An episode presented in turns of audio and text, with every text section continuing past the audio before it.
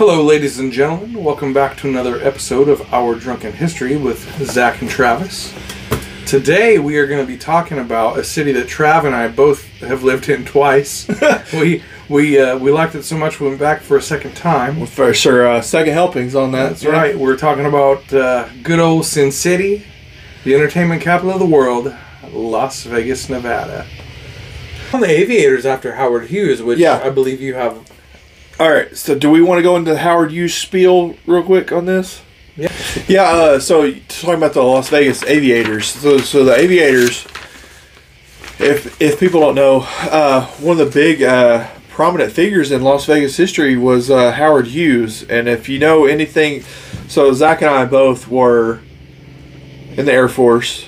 We're both aviation history buffs. We're we both love aircraft and anything to do with aircraft. Yeah, we're aviation nerds. aviation nerds and history.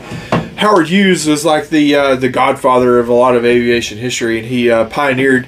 So, some of you don't know Howard Hughes, which this is actually a really nerdy fact or statistic. Howard Hughes invented the flush mount rivet. So I did not know that. so, if Seriously? if anybody of you have ever seen like uh, building any kind of structure out of sheet metal and you have rivets and you're riveting s- the sheet metal together, you the, it's like a dome structure on Yeah. each side of the sheet metal. Well, Howard Hughes at some at, at at one point in his aviation engineering career uh, was trying to set speed records. He was wanting to build aircraft to make go faster and, and higher and, and all that. And he realized if you sand those domed rivets flush with the skin of the aircraft, you, you Less reduce drag. Yeah. a lot, a lot less drag. Because you think an aircraft and, and a rivet every three inches on an aircraft skin, you know, you've got thousands of rivets on an aircraft. Well, if you sand all those smooth, where those rivets are smooth with the aircraft skin, you've reduced like a third of the drag Yeah. on the aircraft. So the aircraft gets a lot faster, a lot more efficient, a lot less fuel, and you're getting to your destination faster. So he pioneered the flush mount rivet on uh, uh for sheet metal on aircraft. It's incredible. Yeah. So if you so if you look at aircraft from like say the World War II era and you do a zoom in picture of the sheet metal panels, Yeah. you can see all the circle rivets sticking out of the skin. And then you look at like a, a jet aircraft from the 1950s, even though it's pr- a primitive jet aircraft from the 50s Super era, smooth though. super smooth. And st- then he was part of that where they they thought of doing the smooth mount, flush mount, countersunk rivets Jump, on Chuck. sheet metal. So, but so that's a that's a whole nother rabbit hole. So, aside from the aviation genius that Howard Hughes was, uh, part of that was he was thought to be kind of crazy in his later years, or they called him eccentric. We talked about that later on in the later years. Rich people are eccentric and poor people are crazy. Yeah, exactly. So he was eccentric. Uh, so he, some of the decisions. So there, there's a lot of controversy depending on uh, who you talk to about his latter part of his career in aviation, and uh, he founded TWA Airlines, Trans World Airlines. I did not know that either. Uh, so he he made some decisions, and, and the airline at the time was not making very much money, but he put forth a ton of money and a ton of uh, investment into jet aircraft in TWA. Back then, it was prop propeller dri- driven aircraft. Yeah. He was trying to push the the civilian aircraft transport era into jet aircraft Yeah. the air, jets are super expensive, and uh, so at the time, so TWA it was a publicly traded company. Uh, they felt whoever the experts were that was on the board of directors of TWA felt like Howard Hughes was making poor decisions, for the company, so they voted to oust him as the uh, the head of the company. So they they filed a lawsuit basically against Howard Hughes. And they uh, they said he had to step down as the CEO, and by stepping down, he would sell his majority ownership of TWA Airlines. Well, so at the time, so that was another thing I thought was interesting. Howard Hughes was written the at the time the largest personal check ever written to a, an, an individual in American history.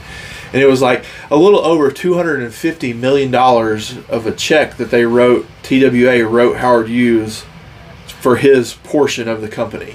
So this is in the early, I think this is in 1960, 1961. Yeah. So I think uh, inflation wise, that's like eight hundred million dollars, something like that nowadays compared to. So they wrote him a check for two hundred fifty million dollars and told him to to go away. And he's like, all right. So so then he was an investor. He's a he's a business guy, and at the time, U.S. tax law, and I think it still is now. If you don't reinvest that money from stock within a certain amount of time, you have to count that as income. Yeah. He was trying to avoid those income taxes off of a two hundred fifty million dollar check. Well, yeah. So he was looking for for investments to invest that money into. Well, uh, at the time, let me look this up real quick. Uh, there was a guy that was like the coordinator of Las Vegas, and uh, yeah, Hank Greenspun. He was the founder of uh, the Las Vegas Sun, of the newspaper Yeah. um, he he knew Howard Hughes kind of on a social level at the time, and basically convinced him to move to Las Vegas and to invest his money in Las Vegas. So. At the- so okay, so if you want to rewind just a little bit, so prior to all this stuff happening, Howard Hughes was in a pretty bad plane accident. And he had built this experimental aircraft, and uh, he was he was the pilot of the aircraft, and it crashed, and uh, he got pretty bad injured in this in this crash, and uh, he was basically had chronic pain from this aircraft crash, so his doctors basically had prescribed him opiates for this crash, Yeah. and So uh, with the VA. kind of pretty much yeah. So he was so th- there's a lot of uh, of talk about how he was crazy at the, toward the end of his life and uh, very eccentric. And he was a little bit off. He was uh, he was OCD which now at the time it's pretty it's kind of normal to be diagnosed with OCD at the time it wasn't uh, but they think that the opiates and the painkillers he was on kind of accentuated the OCD tendencies that he Yeah. had um, but so basically, uh, the uh, Greenspun uh, convinced Howard Hughes to move to Vegas and invest his money in Vegas. So, going back to the Desert Inn, one of the first resorts on the Las Vegas Strip, he had actually uh, talked to the Sands, and there was another place he had talked to before about he because because of his injuries and his pain, he didn't like being around a lot of people. He wanted to kind of be isolated, and uh, some of the casinos didn't want to accommodate him. He Yeah. he didn't have really have a place to live there, so he wanted to move into a, a hotel room when he first moved there. But some of the casinos didn't want to accommodate him. Uh, but the owner at the time of the of the Desert Inn said, "Yeah, we'll take you." And he rented out the top floor and the the floor below that. I think the top floor is the ninth floor and then the eighth floor. He rented out the entire eighth and ninth floor of the whole casino for himself, and he moved into the hotel. So, and he was supposed to be. It was like an agreement with the hotel owner. He was going to live there for a month Yeah. until he found a place to live. Well, he was kind of, kind of eccentric at the time, and uh, was uh, he wasn't very social and all that, and he kind of liked where he was Yeah. in his situation. So he he applied for a few extensions. He was supposed to stay there for a month, but then it turned into two months. Then it turned into three months, and then so finally the owner of the casino said, "Hey, you know you're." We appreciate you being here, but you're you're costing us money because you're taking up all these high roller suites Yeah. and you're not gambling because you're staying in your your room this Yeah. whole time. Um, and then, but use this is like the ultimate power play move. Uh, so the, the casino owner was like, "You need to leave because I'm losing money because you're taking these rooms." And they were like, "Well, how much do you just want for the for the casino?" And the casino at the time, the Desert Inn, was valued at about six million dollars. This is in the early 1960s, and uh, the and the casino owner had mob ties. So, and, and at the time, well, we haven't gotten to it too much, but at the time, the the IRS and the FBI and the U.S. government was really starting to crack down on the mob ties. Yeah. And the anybody with a mob that had to do with casinos was actually looking to liquidate their assets with the casinos in Vegas because they were trying to get out of the microscope of the the, The government. government, yeah. Well, so the guy that owned the the Desert Inn was like, "I'll take fourteen million dollars for the Desert Inn." It gave him like this inflated price because, and was like, "All right, I'll take it." So instead of getting kicked out and evicted from the from the casino, he just bought the place and lived there. That's So- incredible. yeah, so so he just pulled this freaking big dick move and bought the casino. Bought the casino. I'll have my house. Yeah, have my house. So he bought the casino and lived there. And uh, so then he's like, holy shit, I can just buy these places?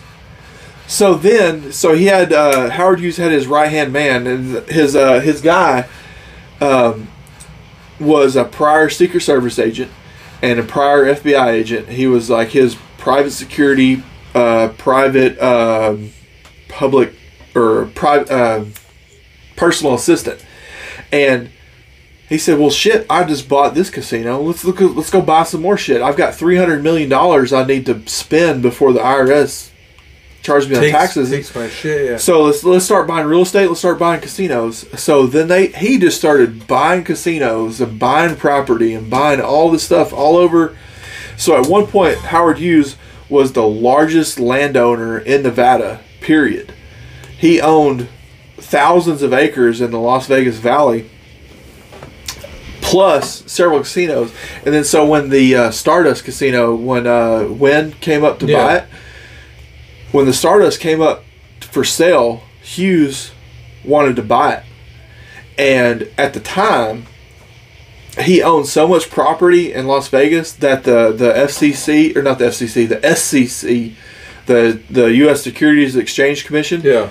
denied his request to buy the Stardust because he owned so many hotel rooms in Las Vegas that it would have, if he would have bought the Stardust, it would have created a monopoly that Howard Hughes had owned. He would have owned a majority of hotel rooms in Vegas and it would have caused an antitrust situation. So they denied his bid to own the Stardust. That's ridiculous. Yeah.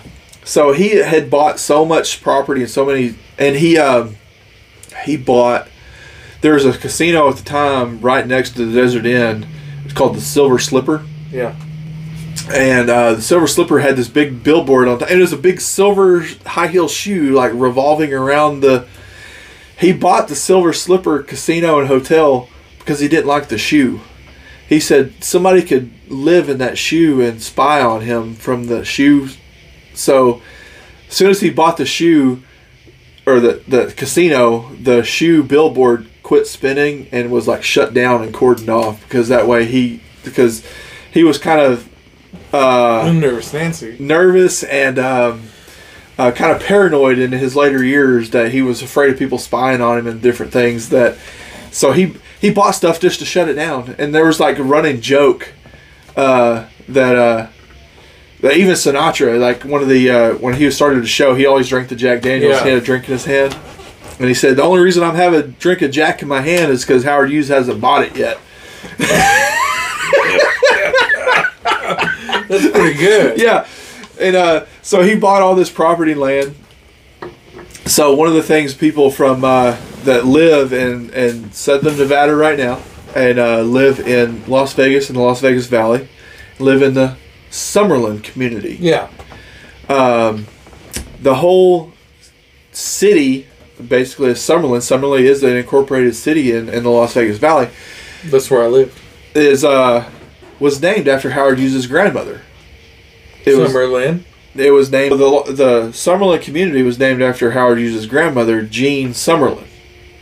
Oh, okay. So- yeah, yeah, yeah. So uh, at the time, There's a lot of good golf courses in Summerlin. yeah. So at the time, Howard Hughes a a uh, his long term vision for that area. He was wanting to build a a huge international airport with a community basically encompassing the airport and wanting a global community in Las Yeah. Vegas around that.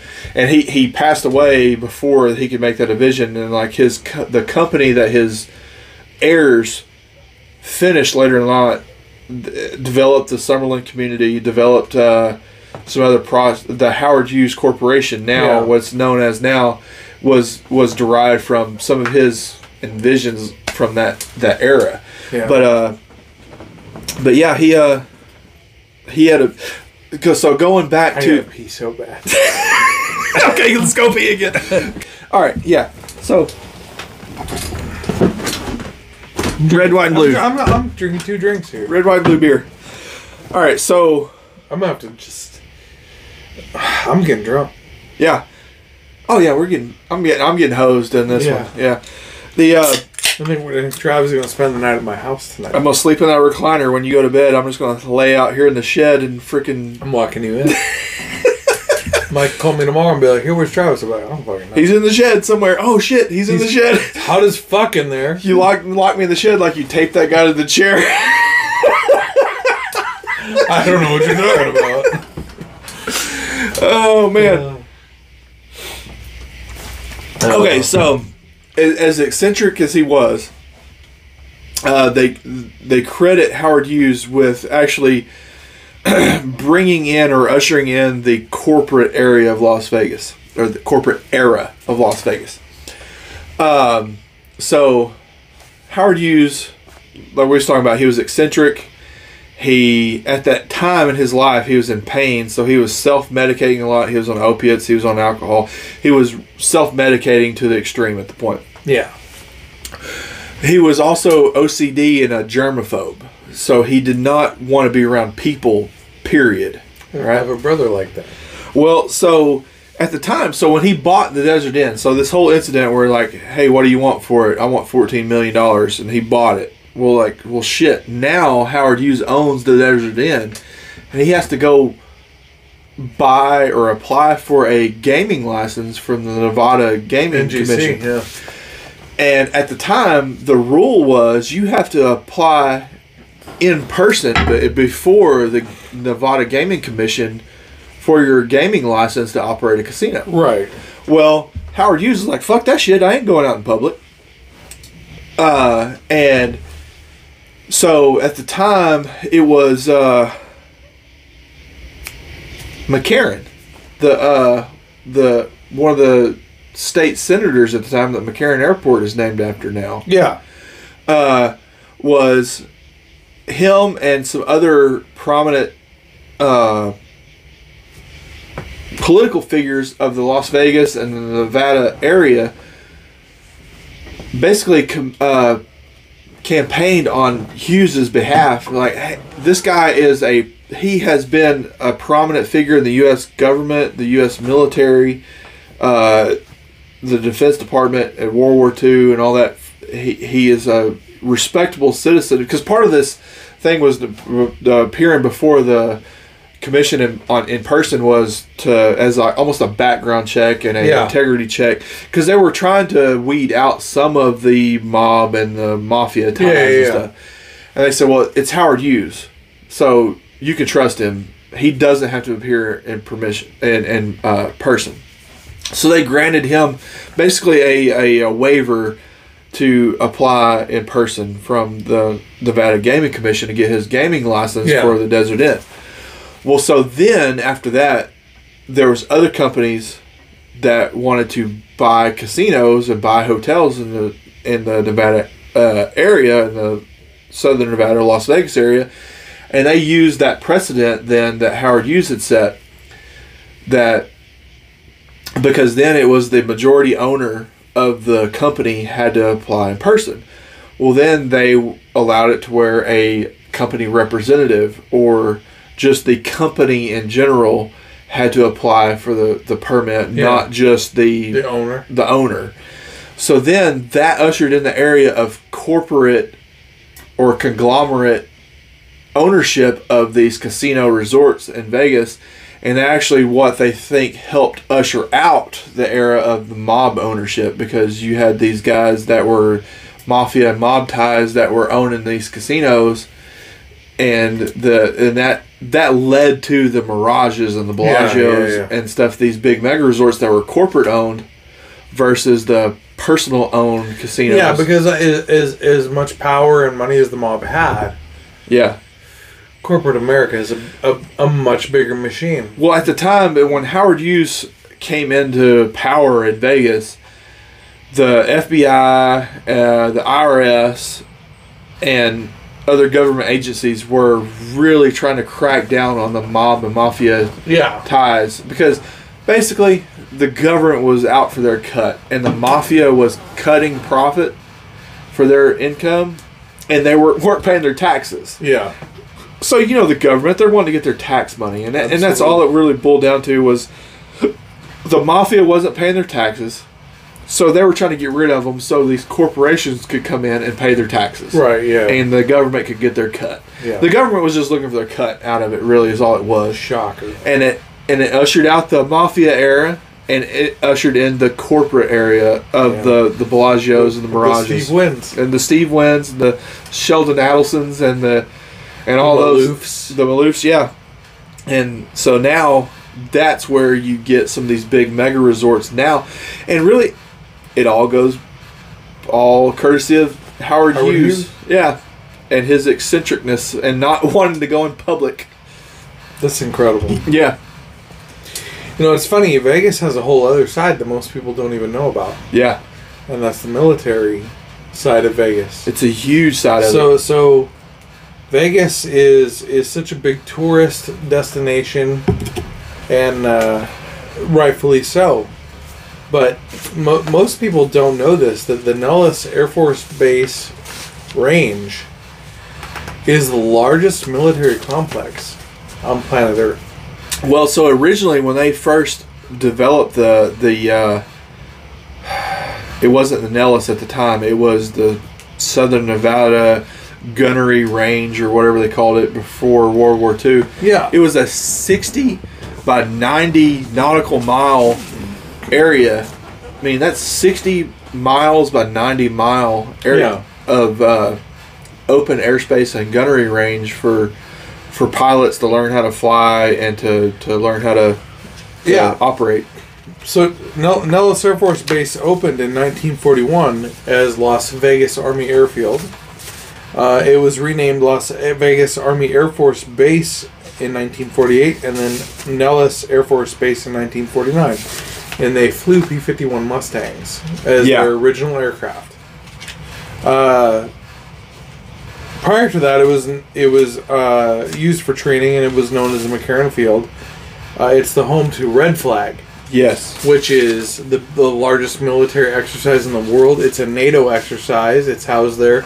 I've participated in it on Yes. several times. I'm sure you have. Well, they have they have the red flag now, which is the and then they have gold flag Green and green flag. flag. and then uh, there's one more, I thought, but I think the other one is the arm something with the army with their because the the army has brings out their air defense system out there, the Patriot missiles and stuff Yeah. like that for for air defense systems. So you only have air to air training and systems, but then you have the army with their air to uh, ground to air systems that no, I I, uh, I I had a good time during Red Flag. You know you know what I used to do during Red Flag. So uh, ComSec is what they call the cryptographic side of the Air Force, the uh, radio communication security uh, kind of thing. It's basically encrypted voice, is all it is. Um, and I was the ComSec responsible officer for the Strike Air for Aircraft Maintenance Unit in Las Vegas, which was cool. Uh, because one of the things that they don't advertise is when you go TDY, nobody wants to do all the paperwork. That was my big job yeah at Nellis, and uh, all all these different countries and different squadrons from the U.S. would come over, and nobody wanted to do the paperwork Yeah. to get their code. Nobody likes to do paperwork. And it sucks. The paperwork sucks. So they would come to me, and they would say, "Hey, man, uh, we're gonna fly here this week. What do we have to do to get all these codes?" And I would say, "There's a silver Dodge Ram pickup out in the parking lot, and if there just so happened to be a 24 pack in the back of the truck when I get off work, I would do your codes for the week." That's a, that's a pretty good scam to get going right there. So all the Aus- Australians and the French and the Belgians and the Germans and all of NATO basically and the Aussies would would they would come out to participate in Red Flag, and I would charge them. I would tell them every day, give me all the planes you want to fly. And I would go down and I would put the codes in their planes, and they would pay me in beer. That's a good way to do it right there. It was wonderful. Uh, I'm not gonna say it was legal. but prosecute me as you may. I tell you That's- what. that's how it is in the Air Force. Let me- let me guess. The military in worldwide, you hook each other up in ways, and then you you, you got to pay the piper. Let me guess right there. There's the the uh, the um, unspoken organization in the military called the E4 Mafia. The E4 Mafia. That's probably how that got started. Pretty much, Every yeah. branch has it, and they have their own expertise that they can that they can uh, do, and uh, it's not stealing; it's strategically acquiring. Tactical acquisition. Yeah. yeah, Yeah. that's right. No, it, was, it, wor- it worked out well for me. Yeah, and uh, everybody got what they wanted. At the end of the day, everybody got their codes, everybody got their beer. that's right. No, it was nice. Uh, Nellis Air Force Base proper is fourteen thousand acres, Yeah, right? Which is not small. It's not enormous, but it's not small. Uh, but the El- the Nellis Air Force Range is the Nellis Air, Air Force Base Range is the largest military complex on the face of the earth. It Yeah. is four thousand five hundred thirty-one square miles. yeah. You can go out there and like you one of those things. If you went out there and got lost, nobody'd ever find you. It's so big. Well, they uh, they completed over a thousand nuclear bomb tests. So like, you got to think how It big. was, no, it was it was nine hundred and twenty-eight. 928. So I almost a think, I thousand. think I have it written down here. But you got you got to think how big of a nuclear explosion is, and they could Nine hundred twenty-eight. I was right. and they could uh, detonate a nuclear device on this training area and still not hit a civilian area with it. So it's, it's, it's actually pretty neat, man. Uh, so the Nellis Nellis range is four thousand five hundred thirty-one square miles, but the restricted airspace is over seven thousand square miles. Yeah. Um, it encompasses a huge area. Well, and it encompasses very important areas such as Creech, Yeah. Nellis, Tonopah, and Area fifty-one. Also known as Groom Lake. If you look on a map, uh, Area 51 is uh, known as uh, Homey Airport or Groom Lake. Yeah. Uh, it's administered by Edwards Air Force Base. So- and, uh, it, and I'm not going to say that I've ever been there, but it's a test base, is from what I have read and what I know, it's a test base. Can't say anything about aliens. I'm not aware of any aliens. There's Uh, 12 of them there. I saw them. yeah, yeah, guys, your your guess is as good as mine on that front. But uh, it's a test base. We know that there were. Uh, it's where they tested the initial the initial F one seventeens, So, the the Oxcart A twelve, the A12. SR seventy ones, the B twos, uh, any any test airframe has probably been there. and Well, one of the most important ones is the stealth helicopters used in the Osama bin Laden. yes, the uh, the and those did not even. Okay, so speaking of that, we'll go down the rabbit hole with that real quick. Uh, I really love Rabbit holes. rabbit holes and aviation rabbit holes especially so you talk about the Area 51, F 117s, Tonopah. Uh, the F 117s were based out of Tonopah uh, Air Force Base. I don't, it wasn't an Air Force Base, it was the The Tonopah test range. Tonopah, Tonopah Test Range, yeah. And It's, a- uh, it's a- yeah, it's it's all uh, it's it's a, a U.S. government, uh, and and depending on where you're at in the area, it's either administered by the milit by the DoD Department of Defense or the DOE Department of Energy, and it's all nuclear testing, uh, experimental aircraft. Yeah. the whole range is just owned by different people and different plats. Uh, but the F-117s were tested at Area 51 and then moved to Tonopah Test Range, which is not all that far from it- there. it's like But 20 it- miles, yeah. It's, it- it's kind of cool because there's a plane that flies out of McCarran every day. the Red Stripe airplanes, And the yeah. Red Stripe airplanes are called the Jenny, Yep. and they fly north to Tonopah, and then they take the buses into the interior complex of the test range. Make your mind up where that's going. so the, the F one seventeens it's funny it, it's it's kind of neat because I, I've uh, worked with several people through my career that worked on the F one seventeens during the secretive years of the of the F one seventeen era, and the F one seventeens weren't even they were they were in development since the late 1960s, early 70s, and they were completely denied the existence until the late 1980s, early 90s, until the Panama uh, um, incident, or I don't even know if you call it a war Battle, maybe? battle. Uh, was that Escobar, Pablo Escobar, nineteen?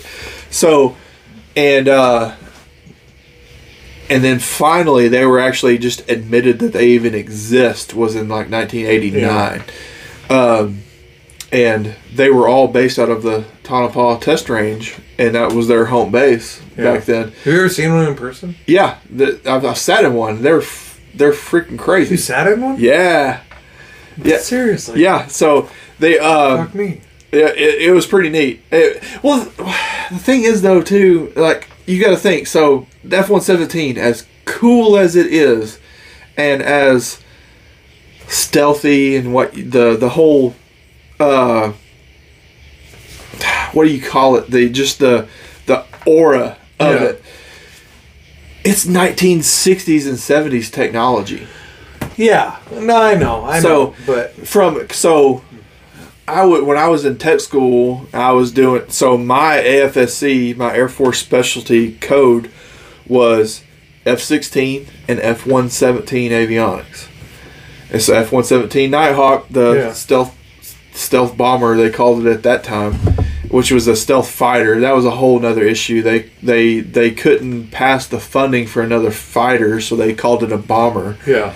and or they couldn't pass funding for a bomber, so they called it a the fighter. fighter, yeah. Yeah, and um, but so yeah, so during my training when I was learning how to work on these things, they had a they had F one seventeen there that actually flew in for an air show, and since we were training and and working or learning how to work on them, we actually they gave us permission to go sit in them, and we had to like, which we had our clearances and all that stuff, and we had to do our NDAs, but it was it was the F sixteen was more advanced avionics wise than an F one seventeen. Was it middle or, or fly by wire? Uh, so it was uh, it was middle, but fly by wire. It was weird. So Really? like- and uh, it was they they had like it had like backup flight controls and stuff like that. Yeah, yeah, yeah. So, so it was like a, like a 15. yeah, kind of. And No, I because I was I was F fifteen, uh, A ten, and F one eleven and U two guy. Yeah, because like the F one seventeen actually came before F sixteens. F sixteens were the first true fly by wire aircraft, and uh, Yeah, and a lot of the like the F eighteen that came after that for the Navy was based off of that technology. So Yeah. like F 18's full fly by wire. So F sixteens. So you had uh, you had other aircraft that were like hybrids that were fly by wire.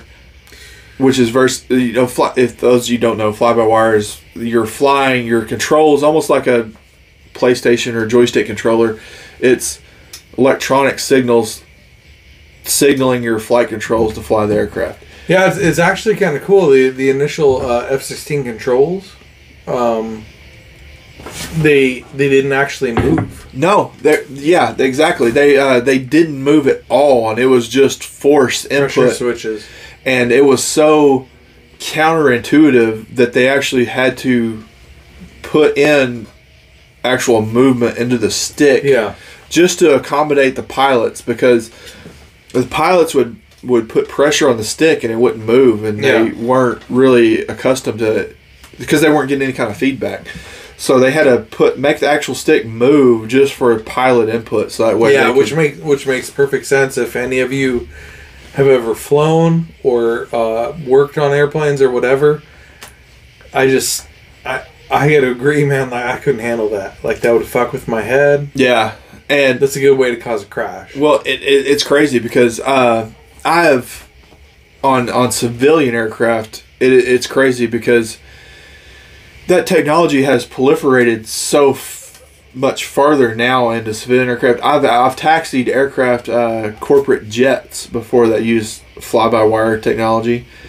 and on the ground you can drive the jet with your thumb. Yeah. Like they have you have your yoke with you got your pitch and roll and yaw and all that, but you have a a little mini PlayStation controller joystick on your yoke, and you can control your nose wheel steering, your, th- I'm your a, I'm, a, I, I, I'm old school, man. I, I like I flew Cessnas, yeah, and and I like the whole the foot steering, man. it, it's crazy because I yeah I have I have taxied a fifty million dollar jet with my thumb on on with eh, and well you gotta have your throttles though too, but you know.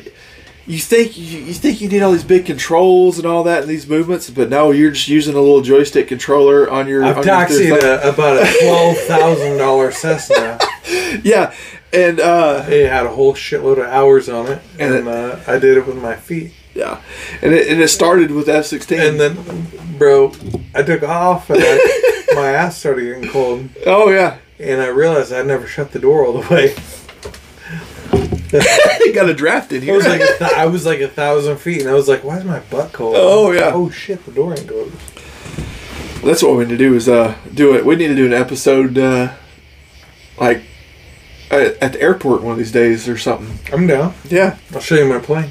yeah. I don't own it. I just rented it a couple times. So yeah, anybody has any suggestions if you want us to do a uh, on location uh, show one of these days, you can give us some suggestions. Oh yeah.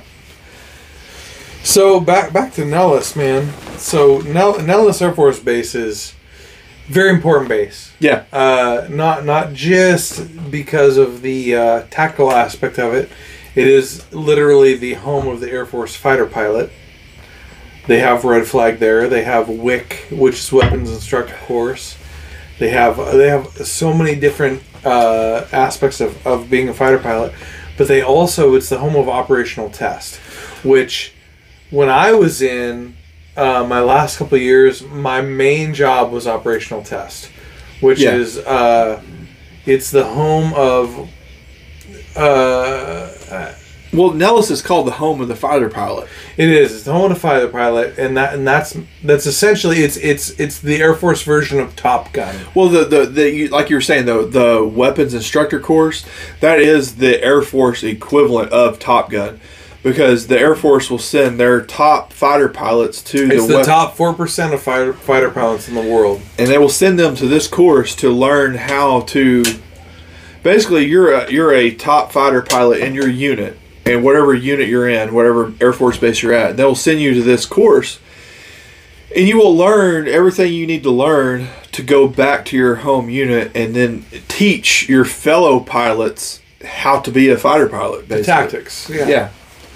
But then you go into the test side, and and that's the thing that not many people know about. Yeah. Um, there's there's squadrons at Nellis that test uh, prototype uh, avionics, um, prototype weapons, things that I can't really get into on the podcast here, but it's it's just uh, really cool shit that you can sleep safely at night. One of the coolest things Um, I think that was really that I sat in the cockpit of a MiG twenty nine there at Nellis because there was there was foreign aircraft that the Air Force had obtained somehow, and they were able to. They use these foreign adversary aircraft to train against our fighter pilots with. Tactical acquisition. Yeah, So so that's the thing is Tonopah Test Range is 200 miles from Las Vegas, and was used uh, for the F-117 program initially, yeah, but is now mostly used to test foreign aircraft yeah. that are tactically acquired. Tactically acquired. Um, and that's a whole nother podcast we need to get to because there are several different instances in U.S. military history. If you guys want to learn about this stuff, where we have went and just stolen other people's shit, acquired. acquired other people's shit, and and brought it back and, and used it. Yeah. And it's great. I love it. Ab- Absolutely. No, the the Nevada the Nevada National Security Site, formerly known as the Nevada Test Site, was opened in 1951. It's 100 miles from Las Vegas, and it is a nuclear research and testing complex.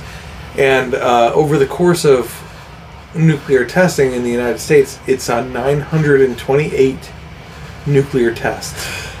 And that was a big draw, Yeah. actually, which is which is kind of a, a, a weird thing when you think about it.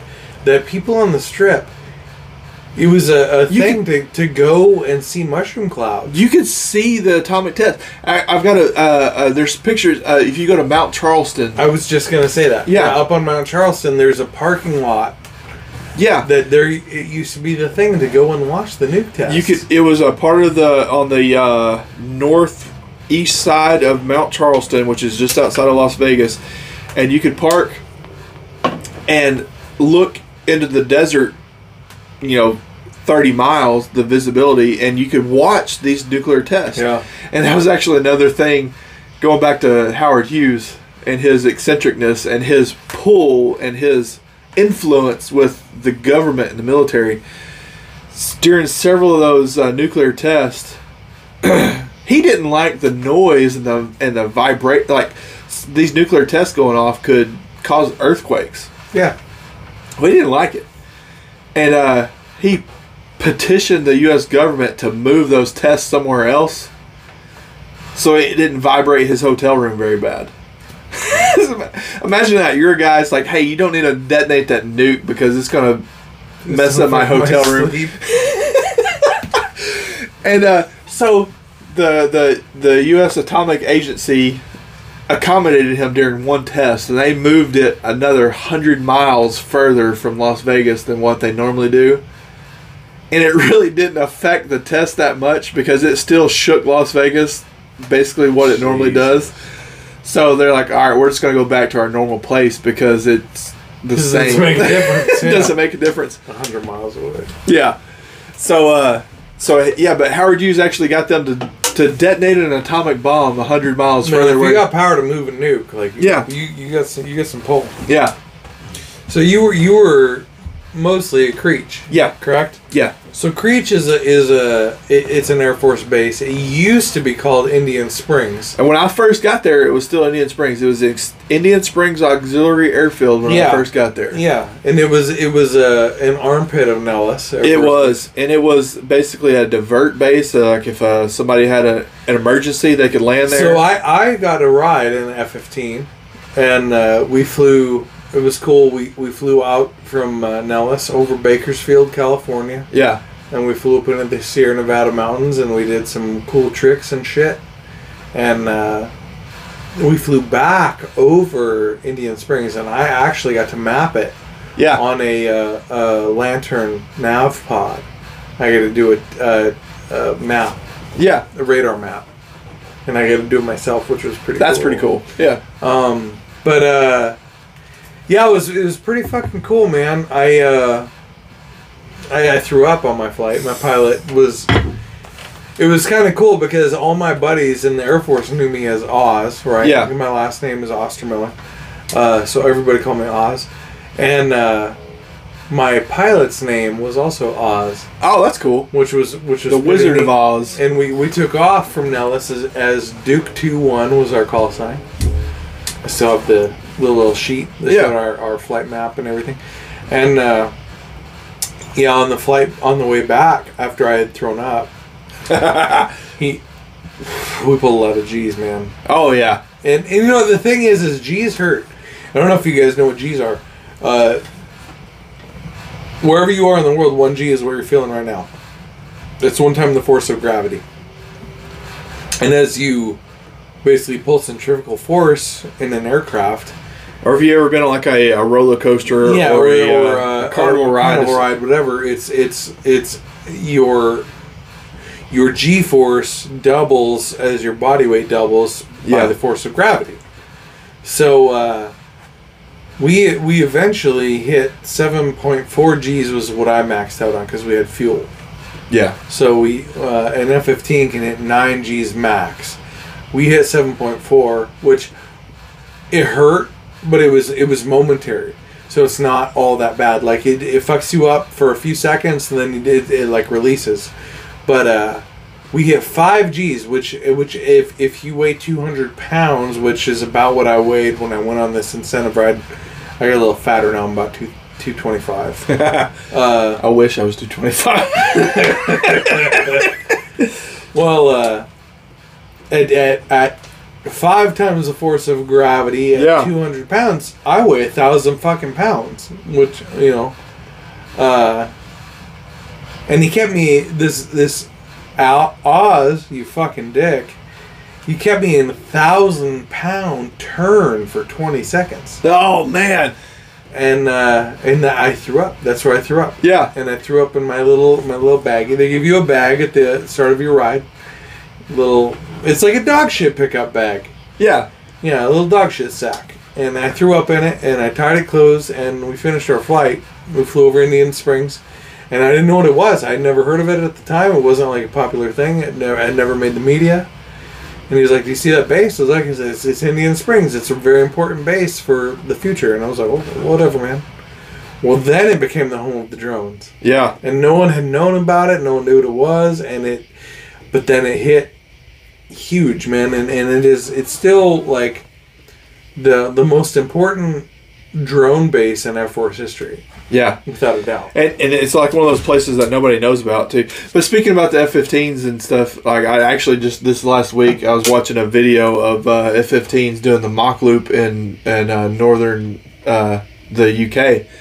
So of our UK, like I know that the UK um, and England, the aircraft watching, plane watching, whatever you call it, is a really big pastime there. So the show, showing them the Mach Loop uh, demonstrations through the Lake District of the UK.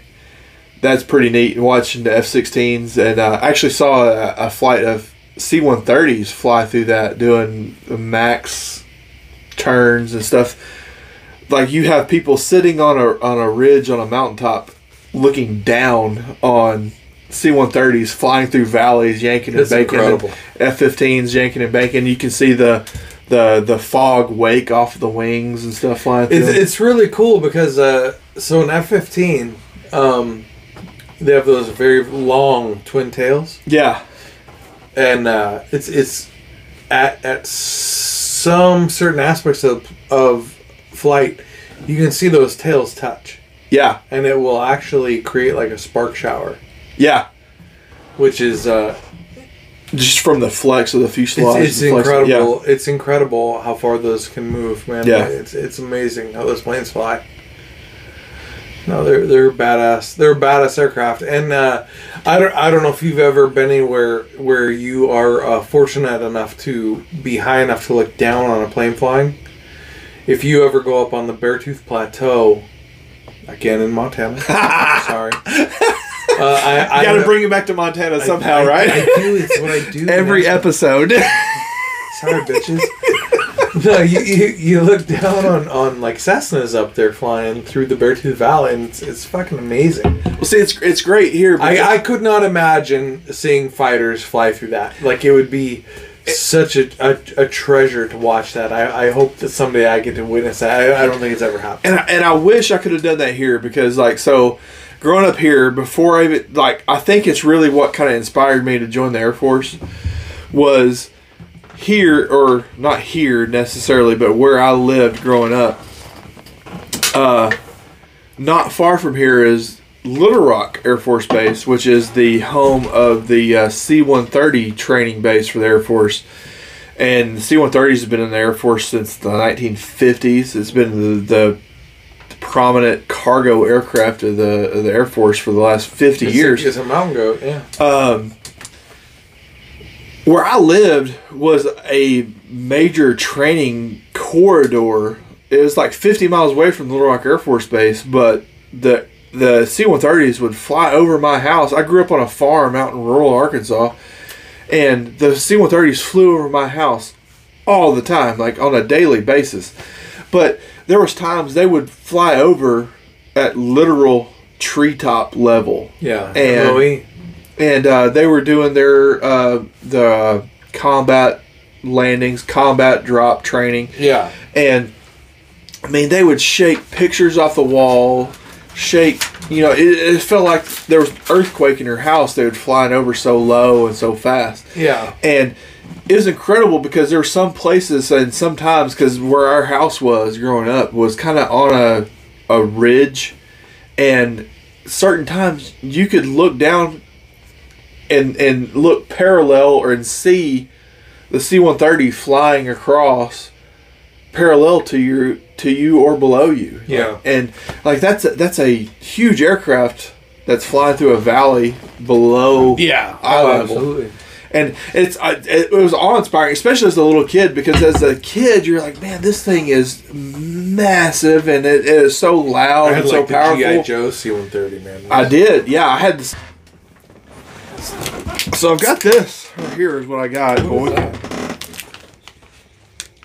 boy. is? This the fuck? You look like you're pulling out like fucking testosterone testing. this is pickle vodka, and it's they said it tastes like pickle juice.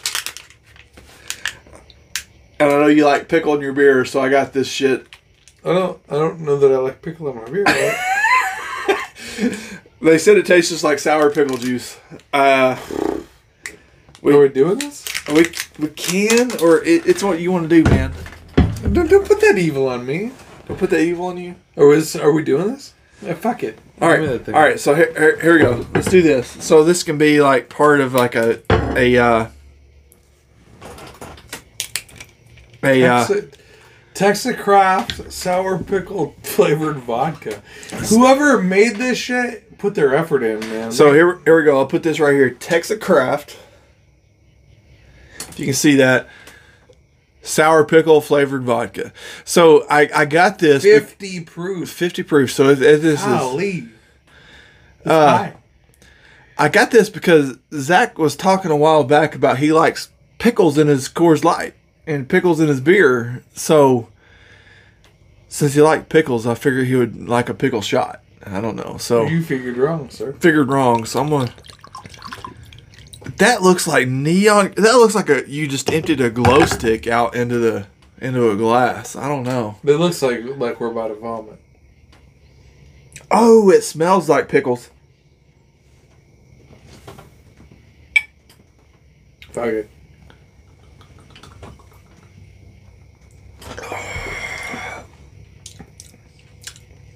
I really like that.